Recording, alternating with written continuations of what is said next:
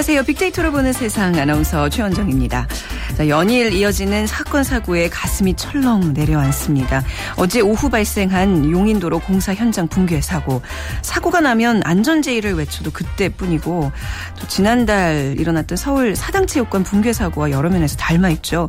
좀 미리 예방할 수는 없었을까 더욱 안타까운 마음이 듭니다. 자, 여러분 혹시 1대 29대 300의 법칙 들어보셨나요? 미국의 통계학자인 아인리히가 5만여 건의 산업재해 관련 통계를 분석 하는 과정에서 발견한 법칙인데요. 자, 사망사고 한 건이 발생하기 전에 평균 29건의 부상사고가 생기고요. 300건 정도의 경미한 사고가 있다는 점을 발견한 겁니다. 그러니까 제비가 낮게 날면 비가 오듯이 세상의 모든 일은 징후가 있다 이런 얘기인데 결국 우리 사고도요. 운이라기보다는 습관에서 온다고 해도 과언이 아닐 것 같습니다. 자, 1대 29대 300의 법칙 특별한 사람에게만 적용되는 건 아니죠. 이어지는 안전사고 더 이상 남의 탓으로만 돌려서는 안 되겠습니다. 자, 오늘 빅데이터로 보는 세상 트렌드 차이나 중국이 보인다와 빅데이터는 승부사 스포츠 영화 속에 나타난 빅데이터 활용에 대해서 알아보겠습니다. 방송 중에 문자 보내주세요. 휴대전화 문자 메시지 지역번호 없이 샵 9730, 샵 9730입니다. 짧은 글 50원, 긴 글은 100원의 정보 이용료가 부과되고요. 또 KBS 라디오 애플리케이션 콩을 다운받으셔서 무료로 문자 참여해 주시면 됩니다.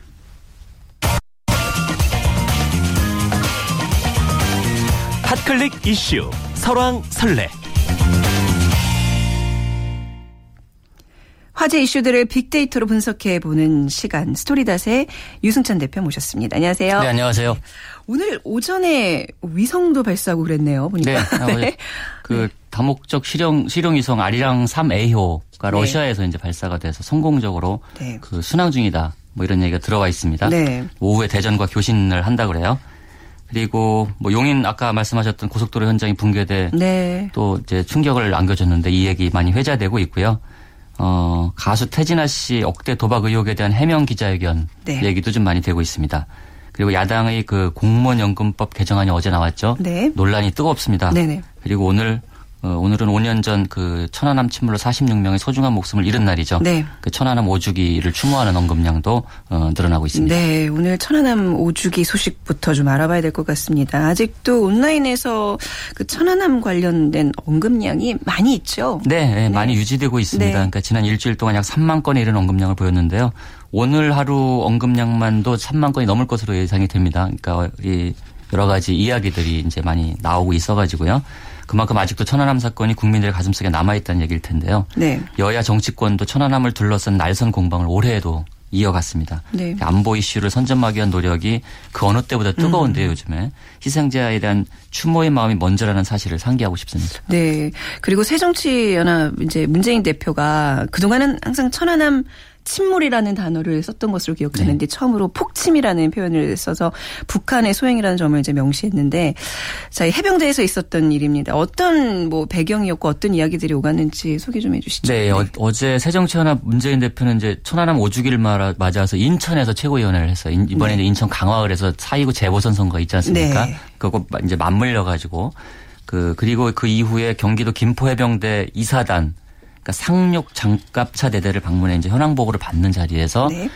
천안함 폭침이라는 표현을 썼다 그래요. 음. 천안함 폭침이라는 표현을 쓰면서 구체적으로 네. 북한 잠수정이 감쪽같이 몰래 들어와서 네. 천안함을 타격하는 북한을 도주했다. 뭐 이런 명시적인 표현을 써서 음. 네. 예전과는 다른 인식을 드러냈다. 뭐 이것이 이제 어제 좀 화제가 됐습니다. 그래서 그 천안함 침몰 침몰이 아니라 폭침이라는 점을 강조함으로써 이제 새누리당의 음. 그 안보 공세를 미리 차단하고 나섰다. 네. 뭐 이런 이제 분석이 나오고 있고요. 또 대선을 겨냥한 보수층 끌어안기에 네. 나선 것 아니냐. 뭐 이런 얘기도 나오고 있습니다. 그래서 이러면서 이제 문재인 대표는 그 이 진보층의 반발을 의식해서 그 새누리당의 어떤 안보 무능에 대한 또 강도 높은 이제 비판을 하기도 했는데요. 네. 어, 문제 문재인 대표 행보에 대해서 뭐 김무성 대표는 좀 늦었다. 네. 그런 네. 이- 그런 표현이 늦었다는 이제 그렇죠. 비판을 했고요. 그걸 5년 만에 아셨습니까? 뭐 이런 뭐 말을 거죠. 썼죠. 네. 그- 그리고 이제 진보 세력 내부에서는 어, 놀, 여전히 논란이 분분한데 제1야당 대표가 북한 공격인 것처럼 주장하다니요. 네. 부적절하다. 뭐 이런 이제 비판적인 견해도 음. 나왔고요. 참여연대도 그 정부 발표를 여전히 과학이 아니라 억지라 이렇게 주장을 했어요. 그래서 여전히 그 설왕설래 정말 네. 이야기들이 많이 되고 있는데 네네. 야당 대표는 달라진 안보 행보가 주목을 끌고 있는 건 분명해 보입니다. 그렇네요.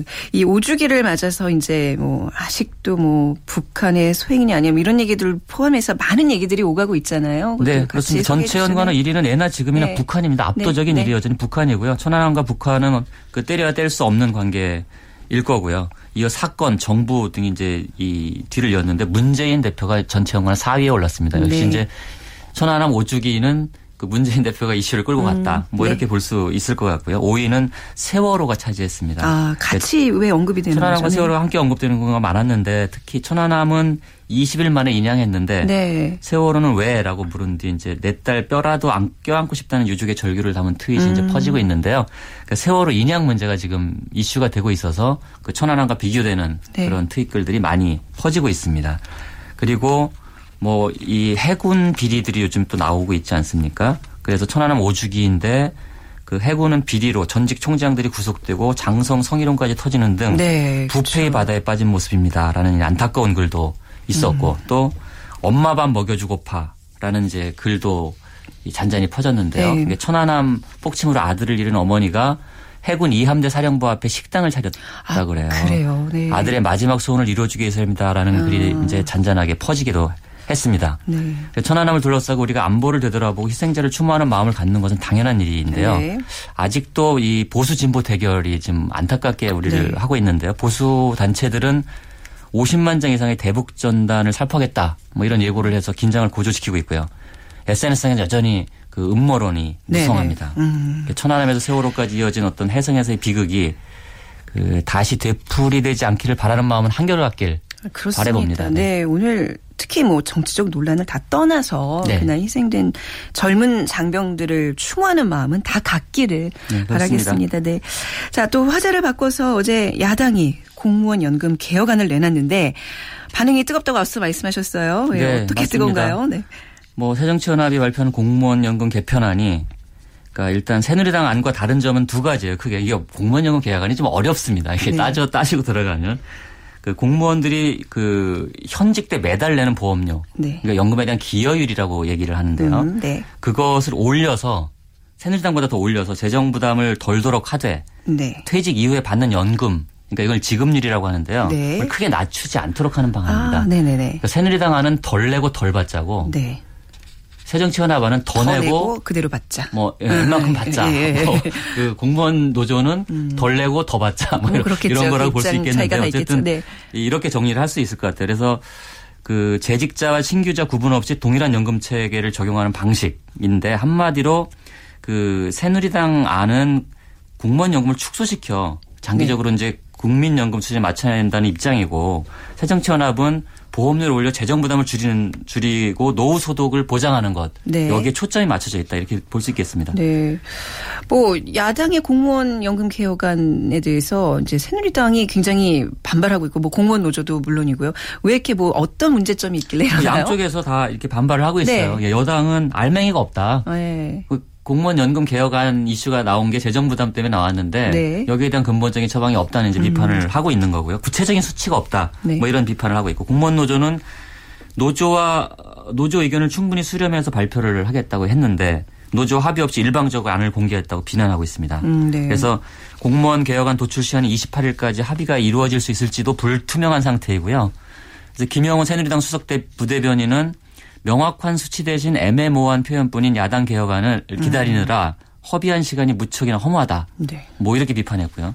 김성광 전국 공무원 노동조합 공동집행위원장은 기자회견을 갖고 새정치연합은 여러 가지 자체 개편안을 마련했으나 공무원 단체와의 합의를 중시해 안을 내놓지 않겠다고 했지만 이날 기자회견을 통해 안을 발표해서 공무원들을 기만했다. 네. 그래서 국민연금 소득 대체율 상향이 없는 공무원 연금 개혁안은 계약이다 라고 반대 입장을 했고요. 그 여기에 대해서 이제 법안을 주던 김기식 의원실은 트위터를 통해서 노후 소득 보장, 그 연금 지- 지속 가능, 사회적 연대 강화라는 3대 원칙으로 뭐이이 개혁안을 발표했다. 네. 그래서 이제 얘기를 했지만 뭐 정부 여당이나 네. 공무원 노조나 수긍하는 분위기는 아니에요.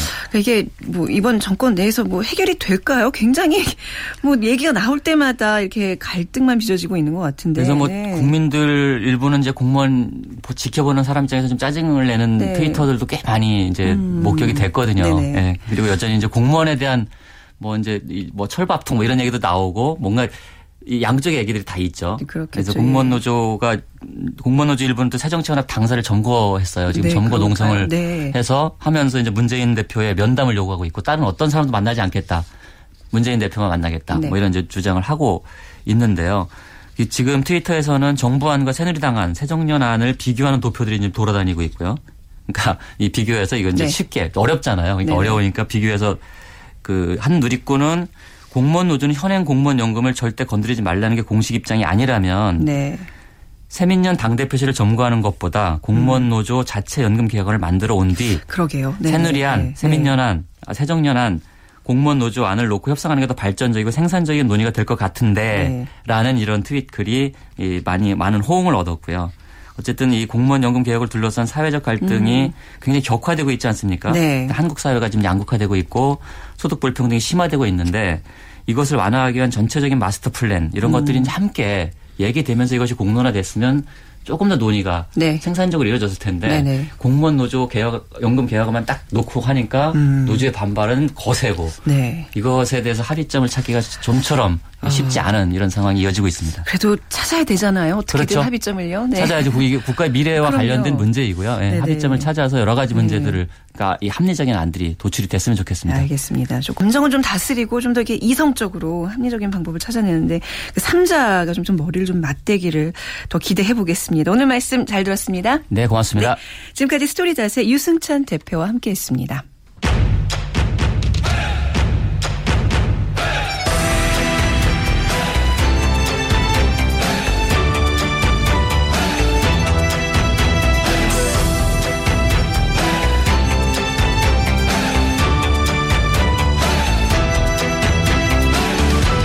트렌드 차이나 중국이 보인다. 네, 중국 시장의 핫 이슈와 트렌드를 분석해 드립니다. 미중 산업 경제 연구소 조용찬 소장과 함께하죠. 안녕하세요, 소장님. 예, 예 안녕하십니까. 네. 자 이번 주 한 주간 중국 검색어 상위 뉴스는 어떤 것들이 자리 잡았나요? 네, 3월은 중국에서는 정치 계절이라는 이야기가 있는데요. 네. 이 때문에 검색어 상위도 보아오 포럼 그리고 신실크로드 음. 그리고 중국 인터넷 플러스 중국 제조 2025 같은 어, 이런 이야기들이 많았고요. 또 생활 경제와 관련된 뭐 증시 화랑이라든지 네. 그리고 경기 하락 그리고 집값 하락뿐만 아니라 부자들의 해외 소비 같은 주요 이슈들이 좀 떠올랐다 그럽니다. 네. 자, 이번 주 빅데이터로 본 검색어 1위 보아오 포럼이라고 말씀하셨는데 오늘부터 열리는 거죠? 네, 그렇습니다. 예, 예 그러니까 오늘부터 30일까지 예. 열리는 이 포럼 중국만이 아니라 세계 관심이 집중되고 있는데요. 보아오 포럼 어떤 국제 회의인지 먼저 좀 알려주시기 네, 바랍니다. 보호 아시아 포럼이 정식 그 명칭인데요. 네. 아시아의 그 다보스 포럼처럼 비영리, 아, 네. 비정부 포럼을 말합니다. 올해로서 열, 어, 14번째 회의인데요. 이 포럼에는 시진핑 국가 주석뿐만 아니라 네. 아, 베이징의 별들이 참석을 하기 때문에 관심들이 높고요. 네. 아, 특히 해외에서는 IMF, 세계은행, OECD 같은 국제기구 수장뿐만 아니라 49개국에서 어, 1,772명의 공식 대표들이 어, 참석을 한다고 합니다. 네. 그래서 최근 그 전 세계적으로 신드롬을 일으키고 있는 신실크로드 구상이라든지 네. 아시아 인프라 투자은행 같은 주요 이슈들이 다뤄지게 되는데요. 네. 여기서 미국 주대 국제 질서의 새로운 슈퍼 파워로서의 그 지위를 커가고 있는 아, 중국이 아시아나 국제 경제를 그 리드할 수 있음을 과신할 것으로 보여지기 때문에 네. 이 때문에 이목이 집중되는 것으로 보여집니다. 그러겠네요. 어느 때보다도 올해 이 중국 관련된 이슈들이 많기 때문에 관심을 쏟는 것 같은데 이번 그 포럼의 그 중점 의제 주제 의제 가 있을 거 아니에요? 뭔가요? 네, 이번 포럼의 주제는 아시아의 새로운 미래라는 주제로 다뤄지게 되고요. 네. 뭐 영내 협력뿐만 아니라 산업 전환, 아, 기술 혁신과 같은 여섯 개 분야에 대한 아, 논의가 활발하다 그럽니다. 아, 아무래도 새로운 화두가 떠오르고 있는 그 단어를 보면 창업과 혁신이라는 단어인데요. 네. 어, 마이크로소프트의 공동 창업자인 빌 게이츠뿐만 아니라 중국의 구글로 불리는 바이두의 리에농 어, 회장이 어, 산업계 여러 사람들과 미팅을 갖게 되는데요. 아, 여기서 중국이 이제 앞으로 이야기하는 아, 중국 제조 2025 그러니까 10년 뒤에 중국은 생산 대국이 아니라 제조 강국으로 도약한다는 액션 플랜도 이야기가 되고요. 네. 또 인터넷 플러스라 그래서 어, 우리처럼 그 빅데이터라든지 인터넷을 통해서 아, 새로운 발전 생태계를 그 창출하는 이런 산업들을 키우는데요. 네. 이거와 관련해서 중국에서는 뭐 전기 자동차라든지 자율 주행 자동차, 로봇 위성, 통신과 같은 세계적 기업이 탄생할 것으로 보여집니다. 이렇게 되면 어, 중국 기업과 글로벌 시장에서 경쟁해야 되는 우리 기업에게는 큰 위험 요소가 되기 때문에 네. 빨리 우리 정부도 대응 전략을 지금 마련해야 될 것으로 보여집니다. 그렇네요. 중국 시장을 두고 이렇게 국제적인 관심에 말, 발맞춰서 이제 우리도 좀 뭔가 이번에 특히 AIIB의 그 또 이슈 때문에 이번 회의가 좀 더 많은 사람들의 관심을 끌지 않나 싶은데 관전 포인트라고 해야 될까요? 뭐 어떤 거 좀 우리가 눈여겨 이 포럼을 지켜봐야 될지 알려주시죠. 네, 그 35개국 이상이 창립 그 회원국으로 출범하게 되는 그 아시아 인프라 투자은행과 네. 아, 중국 경제 외교의 그 핵심 전략이라고 하는 신시크로드 개발의 구체적인 내용이 이번에 발표가 되는데요. 네. 아무래도 중국의 그 장관급 이상 그 80여 명 정도가 어, 세계 500대 기업 한 65개 회장 등과 같이 이야기를 하게 되는데요. 여기서 지역 간, 국가 간 협력 사업에 대한 의견을 나눠주게 되고요. 이뿐만 아니라 고속철도나 도로 그리고 산업단지 개발과 같은 100여 개 대형 산업에 대해서 어, 청사진을 발표하게 됩니다. 이렇게 되면은 어, 각종 협의뿐만 아니라 MOU도 체결이 예정되고 있기 때문에 뭐 우리나라뿐만 아니라 아, 중국 증시에서도 어, 상당히 좀 민감하게 반응할 것으로 보여집니다. 네, 이게 매년 열리는 포럼인 거죠. 네, 그렇습니다. 네. 매년 열리는데요. 주제는 네. 좀 다르고요. 네네. 어, 그때마다 이제 그 초청하는 인사들의 성격도 어. 좀 다르지만 네. 어, 중국이 앞으로 어, 세계 그 주요 이슈를 선점하고자 하는 그렇죠. 네. 국가 고도 전략 차원에서 진행되기 때문에 국가적인 행사로 봐야 됩니다. 그러니까 대중국 정책을 수립하는 데 있어서 이번 회가 굉장히 그 중요하다는 생각이 드는데 그 방, 마- 말씀하신 신실크로드 사업이요. 여기에 왜 이렇게 세계가 주목하고 있는 이유가 뭔지 또 우리나라의 경제적 효과는 어떤 것들이 있는지 알려주시죠. 네, 신싱크로드 경제 벨트 같은 경우에는 그 관련 국가가 65개 국가고요. 네. 또한 전 세계 인구의 60%인 44억 명이 이 지역에 살고 있고요. 경제 규모는 21조 달러로서 전 세계 GDP의 30%에 가깝습니다. 네. 이러다 보니까 앞으로 5년간 인프라 수요만 5조 달러 정도가 달하게 되는데요. 2020년까지 매년 1조 달러 규모의 그 인프라 건설 수요가 아시아 인프라 투자은행에 참여하는 국가들의 경제 발전을 어, 촉진시킬 것으로 보여지는데요. 이 때문에 중국이 잔치상을 좀 차렸지만 네. 국익을 위해서 우리도 신시크로드 사업이라든지 AIB에 어, 적극 좀 참여를 해서 해외 진출할 수 있는 이런 기회로 만들어야 되는데요. 만약에 이렇게 우리가 해외 진출이 좀 활발해진다면은 뭐 인프라 설비뿐만 아니라 자본재 수출, 자원개발회사 그리고 종합 상사 어, 금융기관들의 해외 진출이 좀 빨라지고요. 네. 신실크로드와 관련된 국가들과 음. FTA와 관련된 그 구축을 할 수가 있기 때문에 우리 입장에서는 상당히 좀 꼼꼼히 챙겨봐야 될 네. 아, 회의인 것으로 보여집니다. 그러니까 중국 입장에서 이렇게 판을 크게 깔았다는 거는 그만큼 국익에 도움이 되기 때문일 텐데 위안화의 뭐 국제화 뭐 이런 어떤 소득 외에도 중국이 얻게 될 경제적 이익은 무엇이 있을까요? 네, 당장 그 6월달 전후에서 AIB가 창설 이 되는데요. 네. 이렇게 되면 이제 자금이 지출이 되면서 건설과 관련된 설비 투자만 올해 아, 70조 정도가 지출이 됩니다. 네. 그렇게 되면 중국의 GDP를 0.25% 포인트 끌어올리게 되는데요. 이 때문에 하반기에 중국 경제는 좀 연착륙할 가능성이 어느 때보다 높아지게 되고요. 음. 아, 또한 중국은 앞으로 이런 그 신실크로드와 관련된 국가들에 대해서 5년간 한 10조 달러 정도로 수입하게 되고요. 네. 또 관련해서 5천억 달러 이상을 투자하게 되니까 뭐 고속철도나 전력, 도로, 교량, 항만 같은 인프라 공사의 수주가 한 25% 정도 늘어나기 때문에 중국도 어, 앞으로 향후 5년간 경기 연착륙이 가능하지 않을까 보여집니다. 아무래도 이제 중국의 어떤 중국 증시에 뭐 직접 투자라든지 이런 데 관심 많으신 분들은 이번 이 포럼 이후에 좀 수혜를 받는 기업은 어떤 게 있을까? 그게 가장 궁금해 하지 않을까 싶어요. 네. 초기에는 대규모 기간 설비와 관련된 건설들이 진행이 되고요. 네. 자원 놀라운 에너지 개발이 일어나기 때문에 뭐 당장 어, 건설용 중장비 회사죠. 중국에서는 3일 중공이라고 해서 어, 굴삭기를 만드는 회사 그리고 중국 중공과 같은 기중기를 만드는 회사가 좋고요. 네. 우리나라 같은 경우는 두산 인프라코어를 비롯해서 아, 중국의 중장비 부품을 납품하는 회사들이 최근에 특수를 잇고 있다 그럽니다. 음. 네. 이 다음에는 이제 발전소, 항만, 고속철도, 통신과 같은 엔지니어링 회사들이 진출이 활발해 지게 되고요. 네. 또한 그 중국 같은 경우에는 앞으로 항만 서비스 회사인 뭐 영파 항구라든지 천진 항구를 통해서 해상 실크로드를 연결시키는 사업들이 활발해지기 때문에 관련 산업들도 영향을 받게 됩니다. 우리나라 그 인천항이라든지 그리고 부산항도 수혜를 받을 가능성이 높고요. 네. 또 사업 중반부터는 은행이나 보험, 무역 서비스 같은 다양한 산업에서 우리나라한테도 영향을 줄 것으로 보여집니다. 네. 뭐 짧게 열리는 회의 같지만 굉장히 중요한 의제들을 많이 다 루고 있군요. 오늘 보아오 아시아 포럼에 대해서 좀 살펴봤습니다. 말씀 잘 들었습니다. 예, 감사합니다. 네. 트렌드 차이나 중국이 보인다. 미중산업경제연구소 조용찬 소장과 함께 했습니다.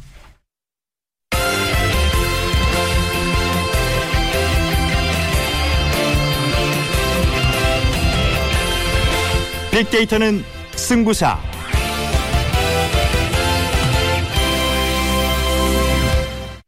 네, 승부를 가르는 스포츠 빅데이터의 세계 경희대학교 체육학과 김도근 교수와 함께하겠습니다. 안녕하세요, 교수님. 안녕하세요. 네. 반갑습니다. 자, 오늘 어떤 내용 만나볼까요? 아, 오늘은 그 스포츠 영화 속에 나오는 이러한 빅데이터에 대한 얘기를 좀 한번 해보고 싶습니다. 네, 스포츠 영화 빅데이터 활용 어떤 뭐 영화들이 있을지 궁금해지는데, 자, 뭐 빅데이터 활용에 대한 중요성이 스포츠 분야에서 굉장히 뭐 높아지고 있는 건 저희가 이제 그동안 많이 들어서 알고 있는데 현재 활용도는 어떻다고 보세요? 아, 우선 우리나라는 조금 네. 미비하지만 네. 이런 빅데이터에 대한 중요성을 이제 팀이나 네. 구단에서 인식을 하고 있기 때문에 이 분야에 대한 관심이 굉장히 큽니다. 우선 이 부분은 경기 분석 차원을 넘어서 이런 정보 분석 기술, 그러니까 ICT가 결합을 해서 어, 스포츠계의 새로운 이러한 비즈니스 모델을 만들어내고 있고 네. 또 이러한 것을 통해서 직접적으로 경기에 대한 성과라든가 또 부가가치 창출에 대한 기대감이 굉장히 높다라고 할 수가 있는데요. 아, 우선 우리 그 스포츠를 보면 기존에는 감에 많이 의지를 했습니다. 네. 그런 것이 이제 데이터의 의지를 통해서 근거를 통해서 이런 정확하고 유의미한 그런 데이터를 확보하고 또 과거에는 어떤 전체 팀에 주목을 했다면 네. 이제는 개인별 선수에 개인별, 주목을 해서 네. 어, 다양한 선수의 뭐 특성별 유형화라든가 이런 네. 것들을 통해서 선수의 전략적인 구성이라든가 경기력을 향상을 높였고요. 그다음에 과거에는 이런 경기 전술 전략에다가 주로 활용을 많이 했는데 네. 이제는 훈련이라든가 선수 기용이라든가 이런 사후 관리를 통해서 어, 이런 활용들을 하고 있다라고 하겠습니다. 전략과 전술 그리고 훈련 사후 관리에 활용한다는데 이 가운데 좀 제일 중요한 거는 뭐라고 보세요? 어, 우선 뭐 과거에는 이렇게 전략이라 하면 네. 어, 그냥 단순하게 감독이 했는데 이러한 빅데이터를 활용한 전략이라는 것은 소통이 굉장히 중요하다라고 좀 할 수가 있겠습니다. 네. 예, 그래서 어, 과거에는 이러한 경기장에서 데이터를 분석하기 위해서 이러한 비디오 분석 정도가 아, 초기 단계였는데 최근에는 이제 애널리스트라는 그런 새로운 직업들이 만들어지고 음. 네. 그런 전문가들을 채용을 해서 데이터를 수집하고 관리하고 이런 데 적극적으로 지금 활용을 하고 아, 있고요. 그러니까 이런 어떤 야구 정보들을 이렇게 분석하는 애- 애널리스트라는 그렇죠. 전문직이 따로 있어요. 예, 예, 맞습니다. 네. 그래서 그런 애널리스트들은 어, 경기에 축적되는 그런 방대한 데이터를 가지고 네. 또 무엇을 할 수 있을지에 대해서 많은 조언들을 하고 있고 그런 것을 아, 코칭 스태프와 함께 소통을 통해서 네. 어, 팀을 새로운 어떤 다른 팀으로 만든다거나 또 그러한 커뮤니케이션이 굉장히 중요하다고 할 수가 있고 또 중요한 것은 이런 애널- 애널리스트들의 어떤 데이터 분석이 상당히 감독들이 전략을 짜는 데 있어서 판단의 근거가 된다는 겁니다. 아. 네. 그래서 이러한 미국 프로농구나 이런 프로야구 같은 경우는 이러한 빅데이터의 활용을 통해서 뭐 선수 교체라든가 선수 배치라든가 이런 것들을 하고 있고 또 이러한 어떤 그 전략 전술이 굉장히 중요한 판단의 근거가 되고 또 이러한 빅데이터를 통해서 시기적인 것들을 과거에는 데이터가 5, 5년에서 10년 주기로 이제 업데이트가 됐다면 네. 이러한 전술적인 이슈 때문에 뭐 지난 시즌이라든가 이런 어떤 지난주라든가 이런 것이 업데이트 됨으로써 네. 상당히 예, 선수들을 쓰거나 또 고용하거나 이런데 많은 영향을 미치고 있다라고 할 수가 있겠습니다. 빅데이터가 지금 활용되는 어떤 그 추세가 네. 굉장히 가파르게 이제 뭐 상승세라고 봐야 될 텐데 아직도 혹시 교수님 그 감에 근거하는 사실 그렇잖아요. 감독이나 코치 입장에서는 내 감이 내가 그동안 그 축적된 그 네. 경험이 얼마나 대단한 건데 약간 이런 면에서 이런 거에 좀 갈등이라든가 이런 건 없을까요? 아 있죠. 네. 그러니까 나이 드신 네, 감독님, 네. 뭐 제가 이런 표현을 하면 조금 오해를 네. 할 수도 있는데 아무래도 이제 젊은 감독일수록 이런 네. 데이터에 근거한 어. 어. 떤 전략과 요소를 많이 한다고 할 수가 있고 네, 네. 또 경험이 많은 감독님들은 그쵸. 아직도 감에 유지하다 보니까 네. 아직 우리나라의 그 프로야구가 이제 30년 조금 넘지 않았습니까? 네. 음. 또 프로축구는 뭐 1년 더 뒤지는데 그런 것을 보면 이제 그 30년 동안 감독을 해오신 분들은 네. 아직도 감에 의지를 많이 하고 아직도 있고 이런 빅데이터 얘기하시면 네. 그냥 미국 이야기 같은 느낌이 예, 들어요. 우리나라에도 맞습니다. 이런 걸 활용하나요? 제가 얼마 전에 본 영화 그 머니볼 혹시 그 얘기 좀 하실 것 같은데 네네. 거기에 나왔던 그 빌리 빈 단장 브래드 빌리빈, 피트 빌리빈, 예, 네. 예, 빌리 빈 예. 예. 빌리빈 단장이 사용했던 방식이 바로 그 빅데이터와 연관이 있는 거잖아요. 네, 맞습니다. 어떻게 재밌게 보셨어요? 저 그 영화 개봉관에서 봤어요. 그래요? 네. 어, 이 영화는 어떻게 보면 이 미국의 야구의 역사를 바꿨다 할 정도로 음. 굉장히 감동적이고 재밌는 그러한 영화 가운데 하나였는데요. 네. 어, 이 영화의 주인공이 되는 팀이 그 미국 그, 그 오클랜드에 있는 어, 애틀레틱스라는 그런 팀입니다. 네. 그러한 팀의 실화를 바탕으로 그렇게 스토리를 만들었는데 아무래도 이제 거기에 배우가 브래드 피트였다 네. 보니까 아, 상당히 야구보다는 또 그런 브래드 피트의 매력에 빠져서 야구를 전혀 모르고 가서 그냥 배우 얼굴만 보다 온 기억이 아, 그러셨어요? 근데 이제 그, 그, 오클랜드 애틀레틱스라는 그 팀이 네. 사실은 돈도 없고 또 실력도 없는 그런 오합지졸의 그런 구단이었는데 음. 네. 어떻게 보면 그 빌리빈 단장이 새로 이 그 스카우터를 하나 영입을 했죠. 그 하버드대에서 경제학을 전공한 피터라는 음. 네. 그런 친구를 영입을 해서 근데 이 피터는 경제학 데이터 분석가입니다. 네. 그래서 이 피터는 선수의 이름값이나 그러한 스타성을 우선시하는 그러한 것이 아니라 정확한 데이터를 바탕으로 선수를 선발하는. 그래서 어떻게 보면 야구란 어, 그 스포츠의 어떤 확률, 통계를 가지고 하는 그런 게임이다 하는 그런 머니볼의 네. 이론을 창조해서 상당히 큰 효과를 봤는데요. 네. 어떻게 보면은 이 머니볼이 통상적으로 음. 어떤 선수들의 플레이에 집중한 기존 작품과는 달리 이런 스포츠 문화 속에 빅데이터와 승부라는 이러한 이면을 들여다볼 수 있는 아주 매력적인 부분이 네. 맞아요. 있었기 네. 때문에 상당히 인기가 있었죠. 그러니까 기존에 중요시했던 그 감과 또 네. 과학적인 어떤 확률의 예. 그 갈등이 이제 이 영화에서 예, 계속 맞습니다. 비춰졌잖아요. 네. 예, 예. 그 빌리빈 단장이 선수를 스카우트할 때 가장 중점을 두었던 부분이 어떤 부분이었죠? 어, 우선은 뭐 그 구단이 돈이 없었으니까요. 네. 우선 돈 가지고 선수를 스카우트하는 데는 좀 문제가 있었기 때문에 어, 중요한 것은 그 빌리빈 그 단장은 이런 어떤 경영 철학을 가지고 있었습니다. 네. 어떤 경영 철학이 었냐면 그 모두가 성공할 거라고 예상하는 선수들이 반드시 성공하는 것은 아니다. 음. 아니다. 네. 예, 분명 누군가 놓치고 있는 부분이 있다라고. 그래서 네. 어떻게 보면 자신의 실패를 통해 그런 깨달음을 빌리빈 단장이 얻었기 때문에 그러한 음. 것을 빅데이터 경영과 연결을 해서 시작을 했는데요. 아, 그래서 이 빌리빈 단장은 우승팀을 만들고 싶어서 그가 고민한 끝에 그 세이버 매트릭스라는 야구 통계 네. 그런 기법을 아, 그 적용을 팀에다 하기 시작을 했습니다. 그래서 어, 야구가 어떻게 보면 굉장히 기록의 스포츠인데 한 타석 한 경기 정도의 기록이 한 시즌 전체에 미치는 영향은 그리 크지 않고 지난 시즌이나 그 이전이나 또는 지난 달과 그 이전 달에 그런 많은 데이터들이 함께 누적이 되고 그것이 네. 통계가 빅데이터가 됐을 때 그것이 신뢰할 수 있, 는 가치가 있다라는 그런 사실을 알게 됐고 이 부분에다 이렇게 집중을 좀 하게 된 거죠. 네. 그래서 이 빌리빈 단장은 어떻게 보면 굉장히 타율보다 얼만큼 나가서 잘 치냐보다 얼만큼 많이 출루를 했느냐. 그렇죠. 하는 그런 맞아요. 출루율에다가 굉장히 포인트를 뒀고 어. 그래서 출루율이 높은 그런 선수를 중, 중심으로 해서 네. 어, 선수단을 구성을 하기, 근데 처음에. 출루율로 봐- 봐서 이렇게 선수를 뽑았는데 그렇게 처음엔 그 경기 결과가 별로 좋지 않았었잖아요. 네. 그렇죠. 아무래도 네. 이제 선수 간에 적응이 안 네, 되고 네. 또 그러한 선수를 활용하는 측면에서 좀 어려웠기 때문에 초반에는 네. 사실 빌리빈 단장도 어, 경기가 패할 때마다 팬들의 비난이 쏟아졌고 음, 네. 또 실패한 이론이라고 그렇게 손가락질을 받았죠. 네. 그런데 그 빌리빈 단장은 자신의 어떤 의지를 꺾지 않았고 시간이 지나면서 그러한 빅데이터 전략이 하나하나 맞아 떨어지기 시작을 했고 네. 그러면서 점점 이제 승수가 올라가기 시작을 했죠. 네. 그러면서 이 빌리빈 단장이 드디어 2002년도, 음. 2000또 4년도에 그러니까 2000년, 2002년, 2004년도에 이 서부 지부에서 서부 리그에서 우승을 차지하게 됐죠. 그래서 네. 그의 논리가 맞다는 아, 그런 것을 맞다는, 네. 입증하게 된 것이죠. 네, 머니볼 예전에 뭐 한 4, 5년 전에 바- 개봉했나요? 이 영화 봤을 때는 빅데이터라는 개념을 저는 모르고 봤는데